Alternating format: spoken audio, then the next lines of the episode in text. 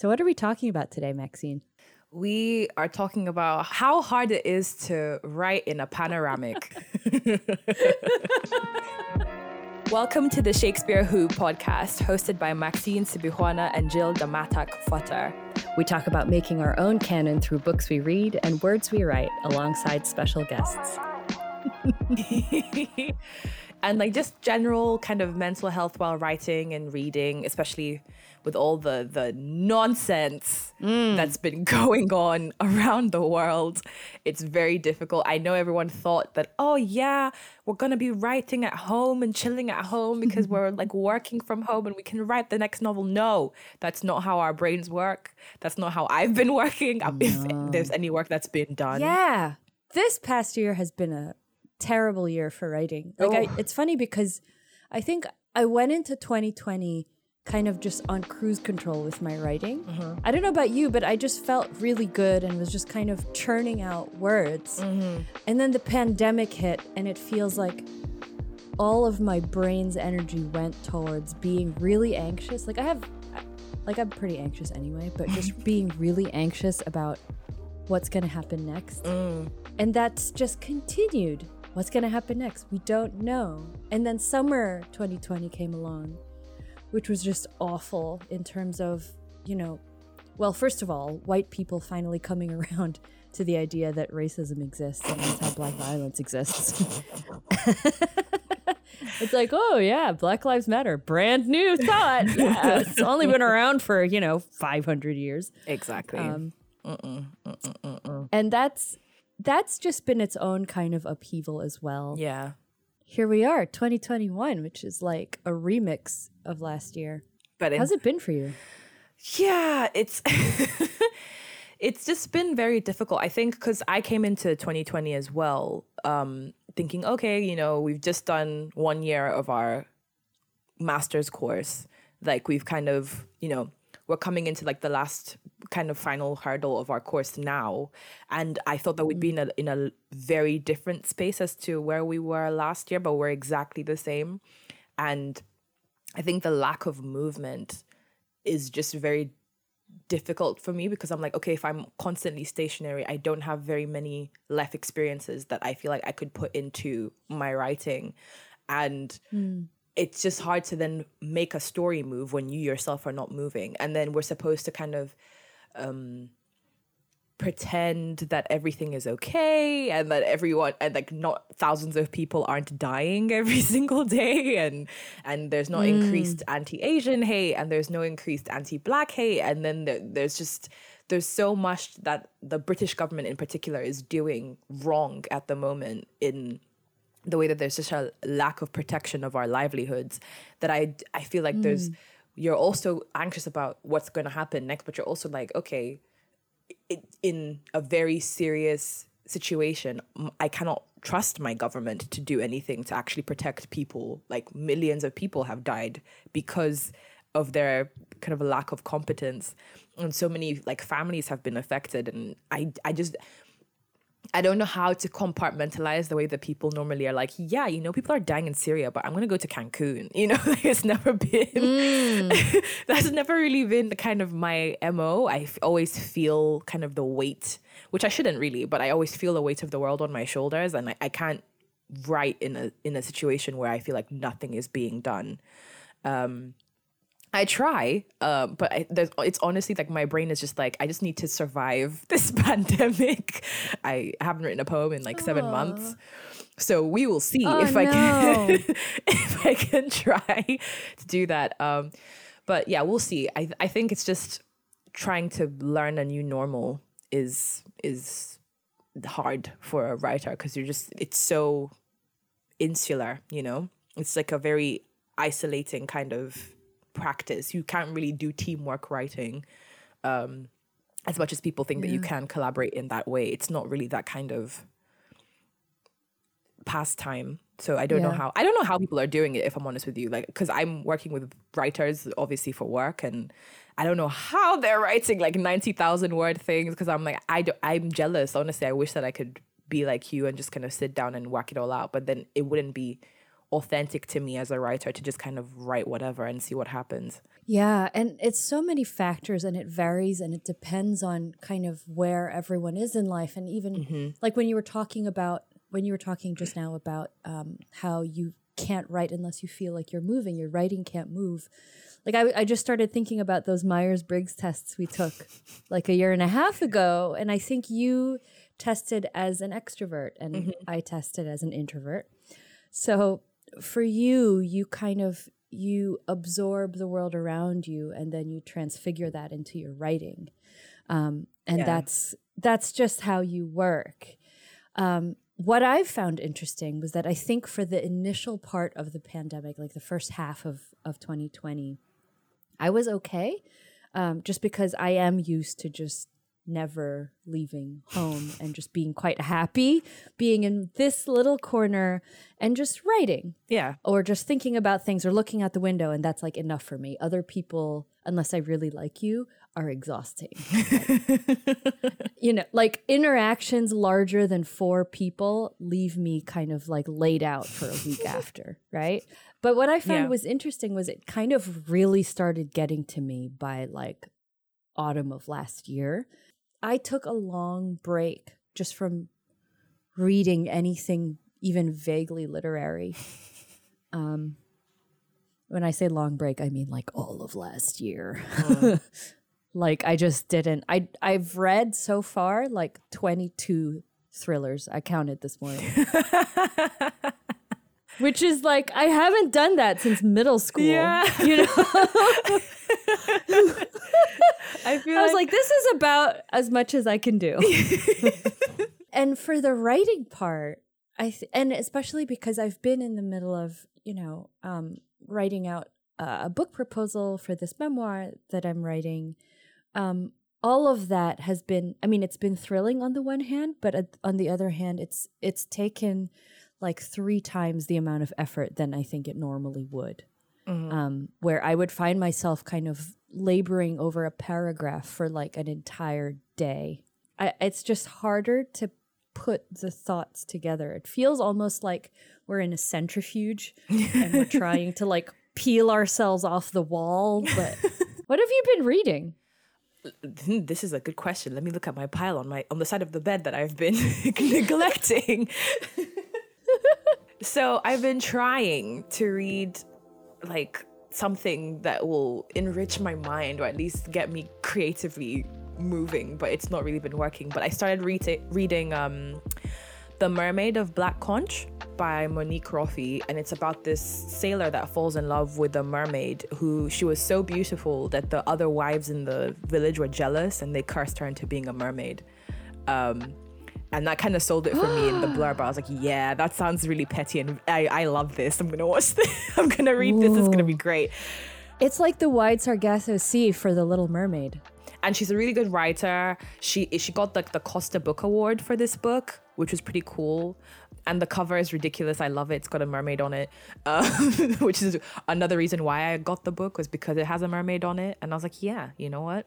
I like mermaids. Those are cool. I gotta look this up now and she's like singing sea shanties she's singing like sea shanties and that's what like the sailor is attracted to and but yeah i was really excited about it as well That and, is a stunning um, cover it is oh like isn't it just great it's just great i love it wow. i'm reading a book you sent me like, oh yay! Oh, the one I stole from the fancy shelf. Oh, I'm so happy. okay, so for a bit of background for anyone who's new, Maxine used to work at HarperCollins, and she's now at Penguin Random House um, as part of the editorial team there. But before she left, she decided that she would send me some books, and she sent me this amazing um, thriller book called The Plotters by Unsu Kim. And it is translated from Korean.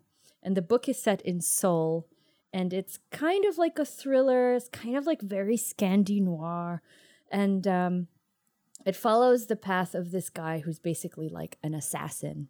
And it's like an alternate vision of Seoul where there's like guilds of assassins competing for dominance.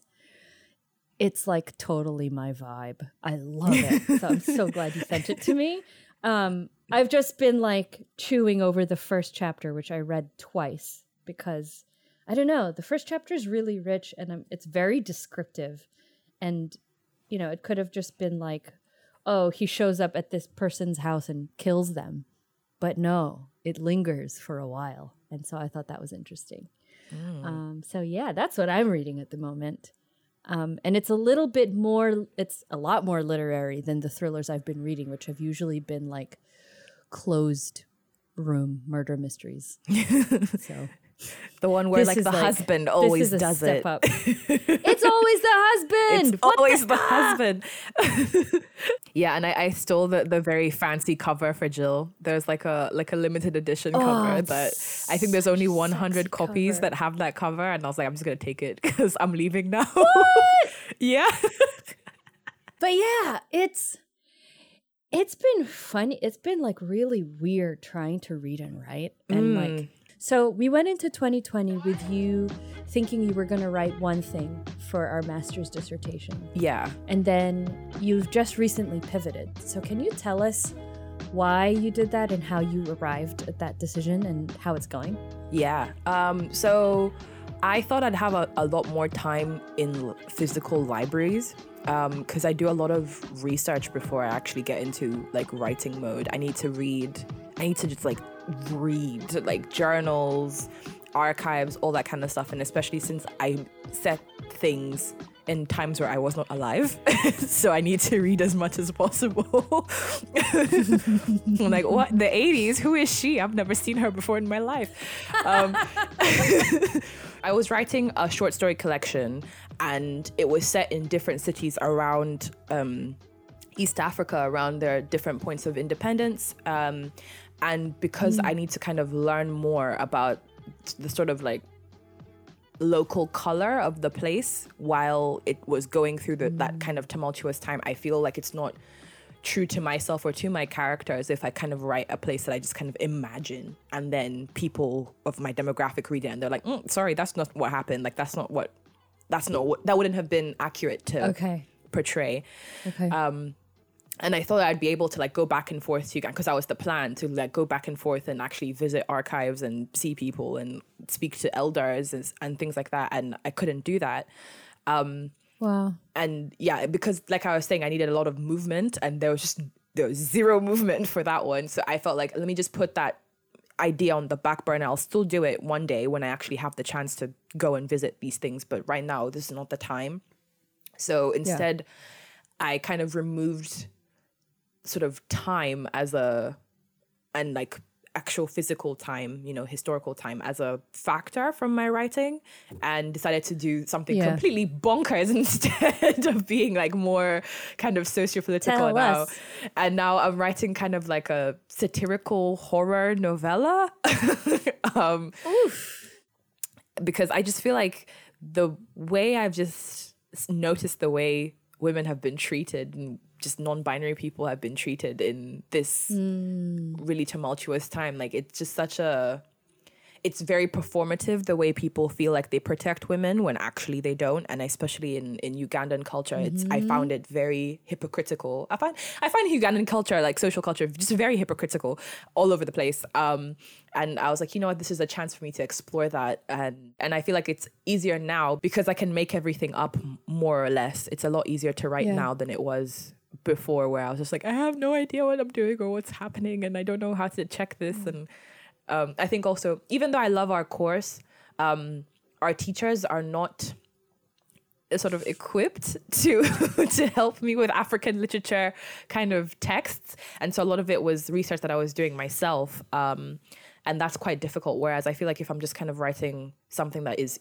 sort of easier to digest in terms of the concept, it's a lot easier for them to to support me. Um, so that's yeah. kind of why I chose to to change my idea.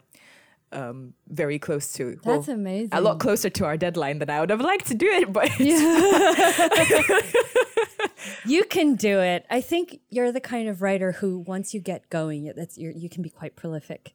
Your writing has become a sort of escape pod for you, right? So the mm-hmm. initial mm-hmm. idea that you were hoping to pursue for the dissertation was very much grounded in reality right? It's mm-hmm. like a mm-hmm. realist set of stories. And when reality is as heavy as it has been for the past year, it's like a little bit too much to continue having to engage with reality and mm-hmm. then, you know, kind of putting that extra burden onto your back um, as a black woman in 2020 mm. and 2021. Mm, mm, mm, it's just mm. it's it's a lot. So I can totally understand why you've decided to go this kind of speculative horror way and that's just that's genius. Um, and you. I think what what you were just saying about um, about our our professors not necessarily being equipped to deal with stories from our our traditions as, yeah as as a black woman as an asian woman i totally understand that and it actually reminds me i'm just going to pull it up on my phone of something i was listening to this morning and it's a talk that um, ocean vuong was in a, I think a few years ago and he's he basically says this, and it's a paraphrase, but I'm going to read it. And I think this applies not just to Asian Americans, by the way. So, so wh- wherever you hear Asian American, you can probably insert just any of us who has ever had to be subservient to whiteness and the West, right? So, this is what he says. When it comes mm. to Asian American innovation and agency, we are often legible when we are at service to larger structures and art, often Eurocentric ones. But when it comes to your own thinking, your own creation, you will not be legible. You will be inconceivable. As an Asian American, when you dare to have your own agency, your own dreams, when you no longer become the instrument, the empty vessel of larger pre made art, you will be called pretentious. You will be called unrestrained. They will not be ready for your mind when it creates its own thing. If you are going to be an Asian American artist, be prepared to be unfathomable. That doesn't mean you shouldn't do it. You should do it, but be prepared. Expect it, and even more so, why not? He's saying all of this like extemporaneously, by the way. Like, it takes me 10 years to think like this. I love okay. him. I know. I love him so much. Okay, just to continue, that he's almost done. Um, why not be as ambitious as you want to be? Why not be pretentious? What is pretentious but to have the pretense, the assumption that you belong here?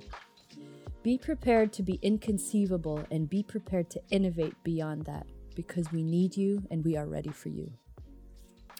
Oh, that's really poignant in especially with what you're writing at the moment because I feel like we've had conversations where people have said things like, "Oh, you know, I'm I'm not sure if I understand your writing." It's not been the first time. It's been like a couple of, of, of pieces that you've had where I've read them and I feel like you're being as clear as you c- could possibly be, given the fact that you're setting it in in a world that we may not be used to.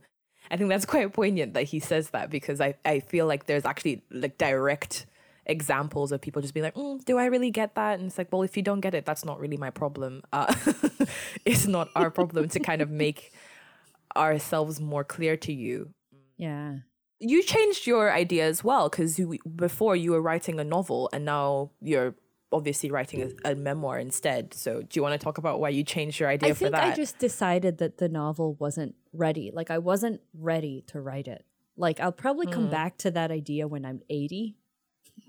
just because I feel like it needs that amount of life experience to be done well. So, mm-hmm. essentially, that was a magical realist novel about a family of immigrants in New York. I started writing this um, this food memoir and felt like it was something I needed to do, like as a kind of catharsis.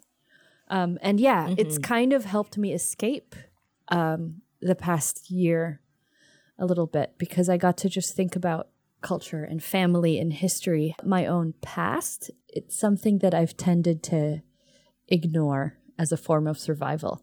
Um, but now it's kind of ironic that looking into my past is my current form of surviving the present. Mm. But again, I ran into difficulties writing um, for January and February. And I've actually taken the past two weeks off from writing at all because just the pandemic in general, the rise in anti Asian violence, and worrying about mm. my parents who are in the US. Mm. Um, and like lots of parents, they don't want their kids to worry. So they'll tell you everything's fine. And then they'll tell you six months later that their tires have been slashed several times. But you know, it's fine now. It's Oh, fine now. Don't worry about it. I'm like, I'm like, hang on. Someone walked up to your driveway, which is private property, and slashed the tires of your cars with a f- fucking Oh. knife.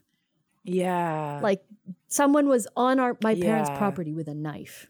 When you think of it that way, Mm. it's just it's really hard. To, it's hard to focus.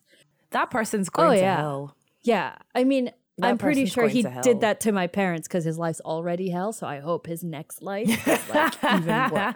It's really stressful. It's like when when my brother was living in the US and things were happening and Mm. like he had run-ins with the police as well and things like that and I was just like, uh like I was like I just need you to come As a student home. at UPenn, not that you need to be a student at UPenn to be treated with you know basic human rights and respect, but like because he was Mm-hmm. There what around the time of Trayvon and He was there around the time of loads of like there was you know there was like a it was like someone every year that was just getting Yeah. he was there around he was there between um 2012 and like 2017 so like all like the kind of big ones like Eric Garner and all that kind of stuff Yeah. all of that was happening while he was there and then Yeah. he had his own experiences with law enforcement and I was like oh my god I just Yeah. and now now he's here and I I I mean it's not any better here but I, at least I I feel a lot closer to the situation whereas Yeah. when he was there I just I didn't know there's time zones so you can't really contact someone immediately when something happens and it's just mm. I feel for you and your parents because obviously that's where their their house roots are so that's where they live and like someone for someone to go to someone's home and slash their tires because of racism is just something that's just completely i mean i know it's something that happens but it's still just it's just it just doesn't make logical sense to a person i i try and apply logic. I try and i'm like okay this person doesn't like me because yeah, I'm black. Like it, it doesn't make sense. This, does, this person thinks that because I'm Asian, I somehow have a link to like. I'm the- actually not surprised that the rise in anti-Asian hate and hate crimes in the UK isn't being discussed because the UK Hmm. is unable to even process the fact that they started slavery. Um, they can just talk about how they ended it, and it's like you started it. Hello, um, and things like uh, the Windrush generation, police who are doing anti-black activities all the time. Like this is Mm-hmm. this is something that the UK struggled with. There's this just denial, denial, Mm. and obviously that comes into play with the racism report. So I'm I'm not surprised that the rise in anti-Asian hate is not being acknowledged here at all Yeah. Which when we're looking at like purely from a statistical standpoint has risen Mm-hmm. across the country by 300% according to the met police. In june of 2020 alone uh, london experienced 394 reported hate crimes. That's according to an article by angela hui in, in vice i believe. Yeah. Jeez, Gross. Yeah But gross. apparently, there's no institutional racism in this country, according to that report.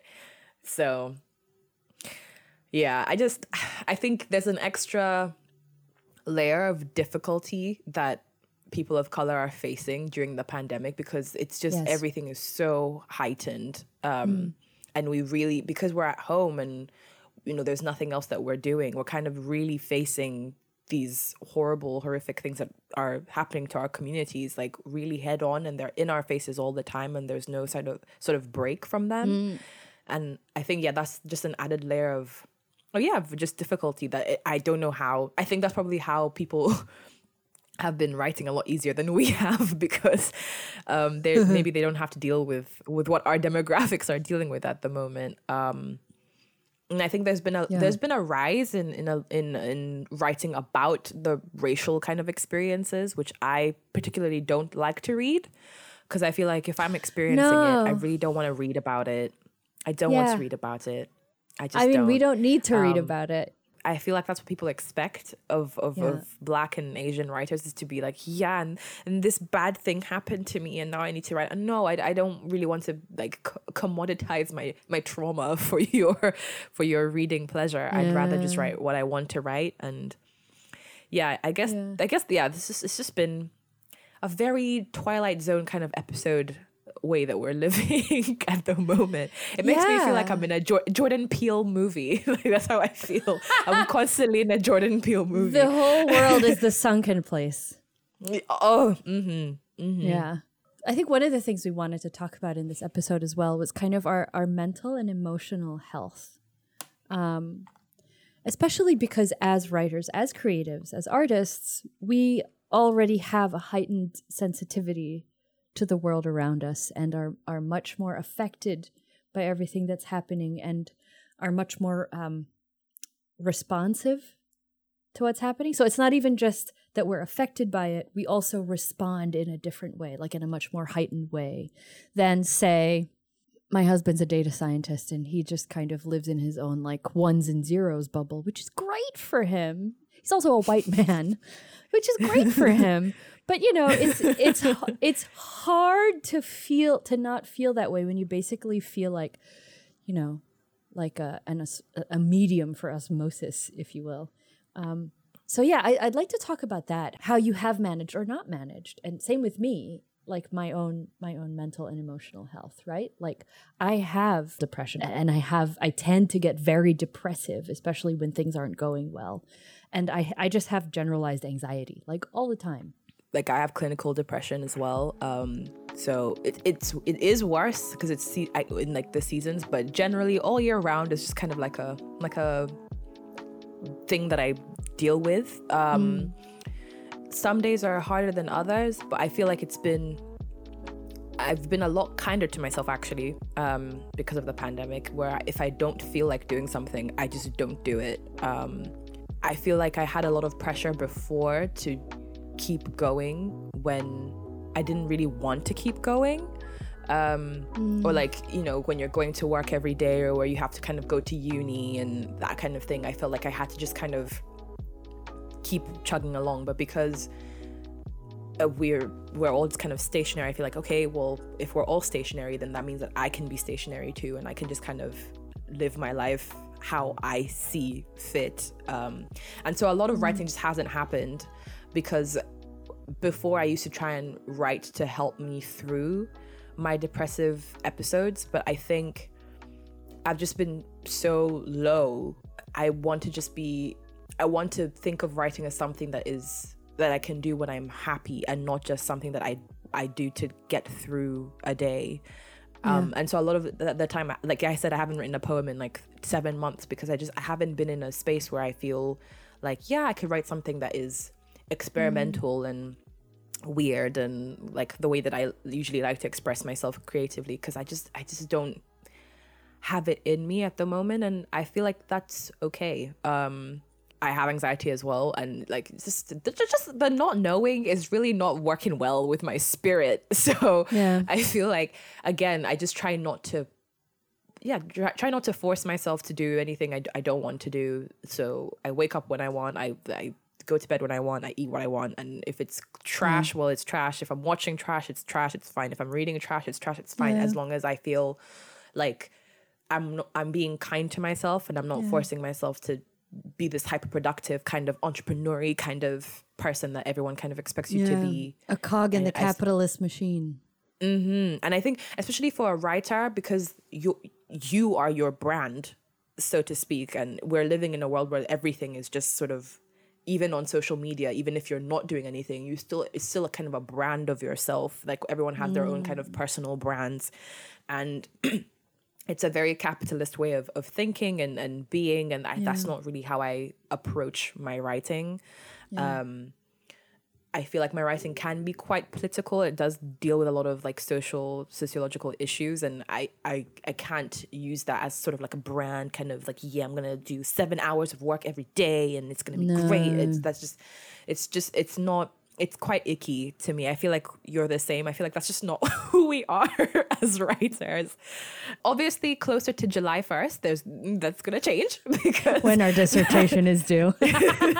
because I can I can just I see myself in June pulling all nighters and that's that's just the, the life I've accepted for myself. But right now it's just it's not happening and I'm okay with that. What about you? Yeah.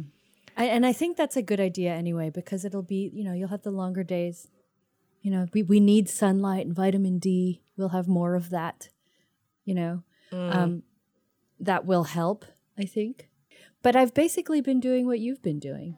Um, like, uh, I think I went from even just things like exercising like when people are like oh to to feel better about being in a pandemic you know you should exercise and i'm like i don't want to i hate exercising like no so this is the fattest i've ever been it's fine. You know, everything I wear stretches and is like loose and made of cotton.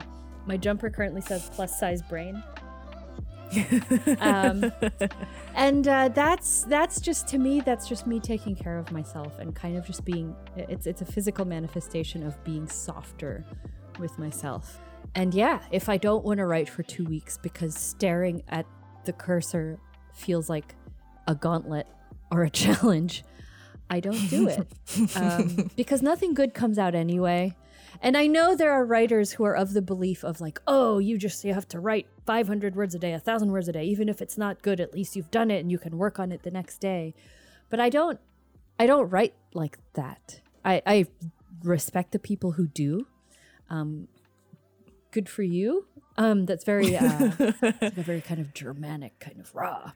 Um, but I, I can't do that. I tried that. I tried that over a year ago when I was trying to do this fiction novel. Um, and that's probably why it wasn't very good because I was trying to just write a certain amount of words each day and mistook that for quality. Um, and I think uh, like zooming out to the broader world, that probably applies with everything else, right? Like just this whole idea of everyone having to work a certain number of hours each day, and that's called productivity. So yeah, yeah. I had like a good writing day before I before before our workshop, our most mm. recent workshop. Mm. I was like, yeah, let me like redo my like first chapter and like add things, and yeah, I feel great. And then since then, I just kind of look at it and I'm like. Uh, I don't want to do anymore. but yeah, a lot of my writing comes out like in in big like big bursts, but in short yeah. sp- periods of time. Um, yeah. And some people find that very haphazard. Like my, my partner, she's just like, um, that's just not really how you're supposed to be doing things. And I'm like, listen, no. this is how it works this is how it's been working.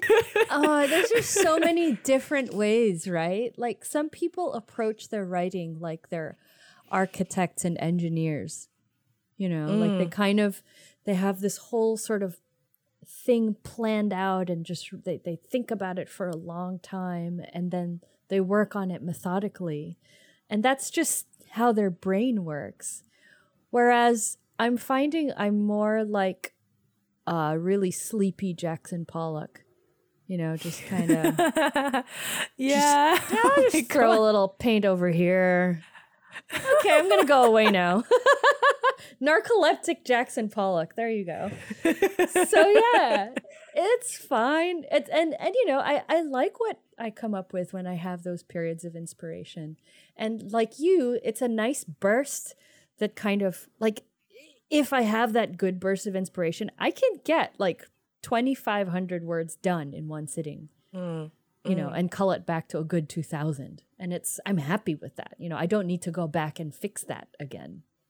Like that's the other thing. I, I, I don't, I don't necessarily tinker for ages with something. Mm, me too. I, I feel like sometimes I should. I feel bad because like sometimes I write something and I'm like, yeah, no, no, that's done. I'm not gonna do anything to it again. And then some people are like, yeah, I've been working on this like chapter for like seven months. I, I, I, I, I feel for you, wow. but maybe you should just move.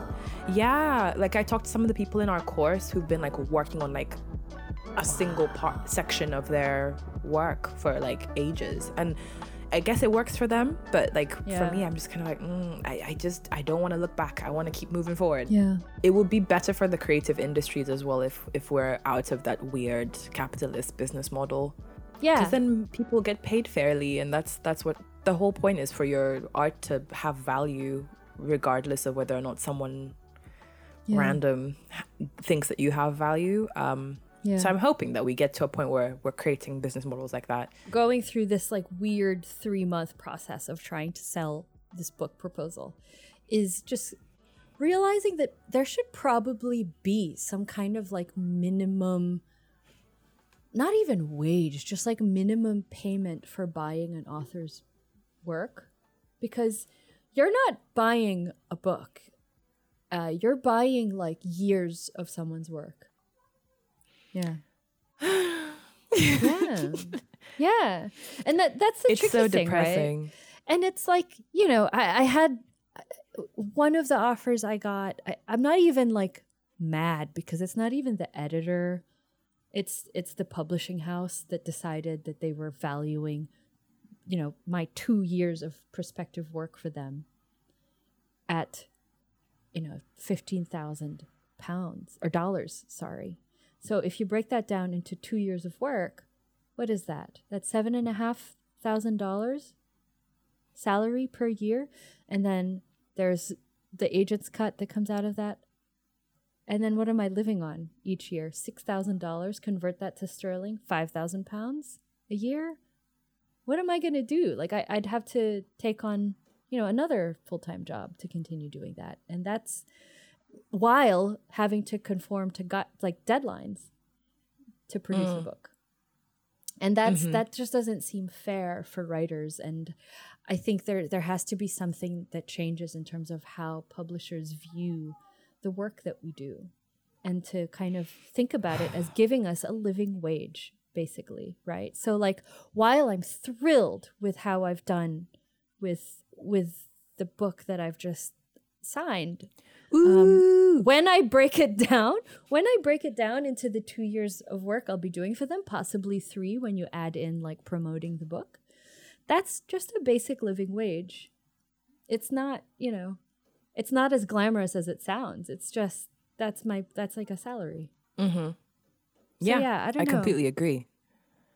You know, there's I've seen some advances that are crazy and it's because they if somebody has like a big following, they get more of an advance. If somebody has more Mm. connections, they get more of an advance and it's like I want pub I want to hold publishing accountable to the to what they've committed to do in terms of finding writers from different backgrounds and actually giving them a fair chance at being full-time writers and you you you can't do that if like my advance is like 7000 pounds Yeah. like Oh my god. you know you know you can't and there are some advances that are that low and you know Yeah. sometimes it's because the, the the imprint itself like may not have the publishing house may not have like the money to throw at the Yeah. at the person and that's as much as they can give and that's that's not you know their fault per se but if you're giving me a 7000 pound advance Yeah. and then let's say your marketing team does not do a good job of marketing me because they don't know how to market a person like hmm. You know who may not be heteronormative and then is also black or brown then I lose out on sales and then I don't even get the royalties. So like it just it, it just seems very short-sighted to me. Um it seems like you you're you are making money off of like m- my work and you're not exactly giving me my fair dues when it comes to making money off my work. There's so many people that they try and like Yeah. put them in weird writing contracts where they just get an advance and no Royalties? no royalties. What? Yeah. If I, as an editor, came up with an idea and it's my intellectual property, I then go and find an, a writer to write this book, even if it's it's basically their work. Like they don't get the um, royalties. We directly get the royalties. That's fucked up. Mm-hmm. Oh my god. So, what do you take from this? These are the things that 2020 and 21 has given us so far. It's kind of it's given Yeah. us so much time to just sit around and go, "This is fucked up. This is fucked up. So is that, and so is Yeah. this." Um, and you know, stage two is like, okay, now what are we gonna do? I hope if anyone listens to this episode, they try and, you know, are a little softer towards writers in this time, but also a little bit more um, forthcoming with the whole process and more transparent yeah. about the money that is on the table. And we're actually giving them a fair amount of money. Like we're not just like, oh, here's five thousand pounds, write a book, you know? How do we wrap up this episode, by the we're way? We're wrapping up this episode by saying that Jill has a six figure book deal.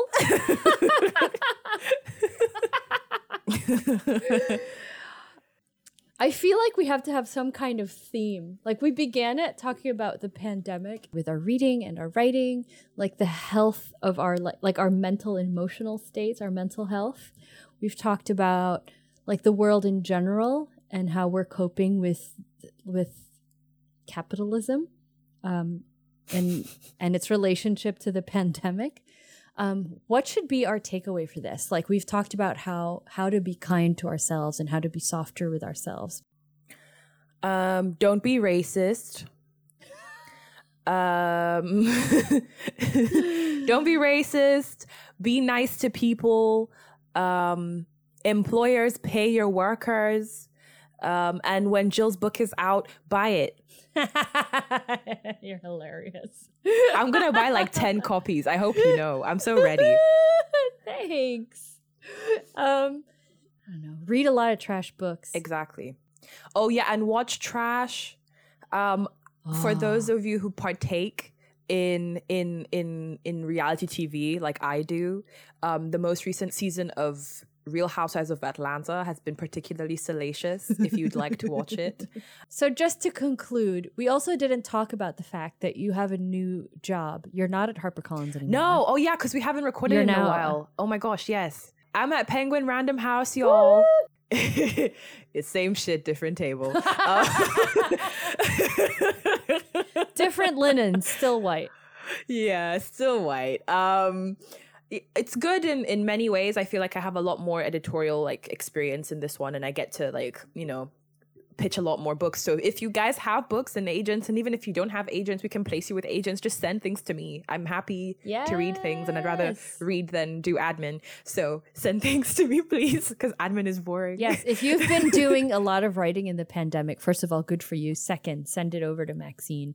Yes. Thanks for tuning in everybody Thank you. I hope you're all a lot happier than we are. Thanks for listening to this episode of the Shakespeare Who podcast. Join us next time for more chat on making our own canon. Subscribe to our podcast and follow us on Instagram and Twitter. This episode is produced and edited by Jill Damatac Futter and Maxine Sibihwana.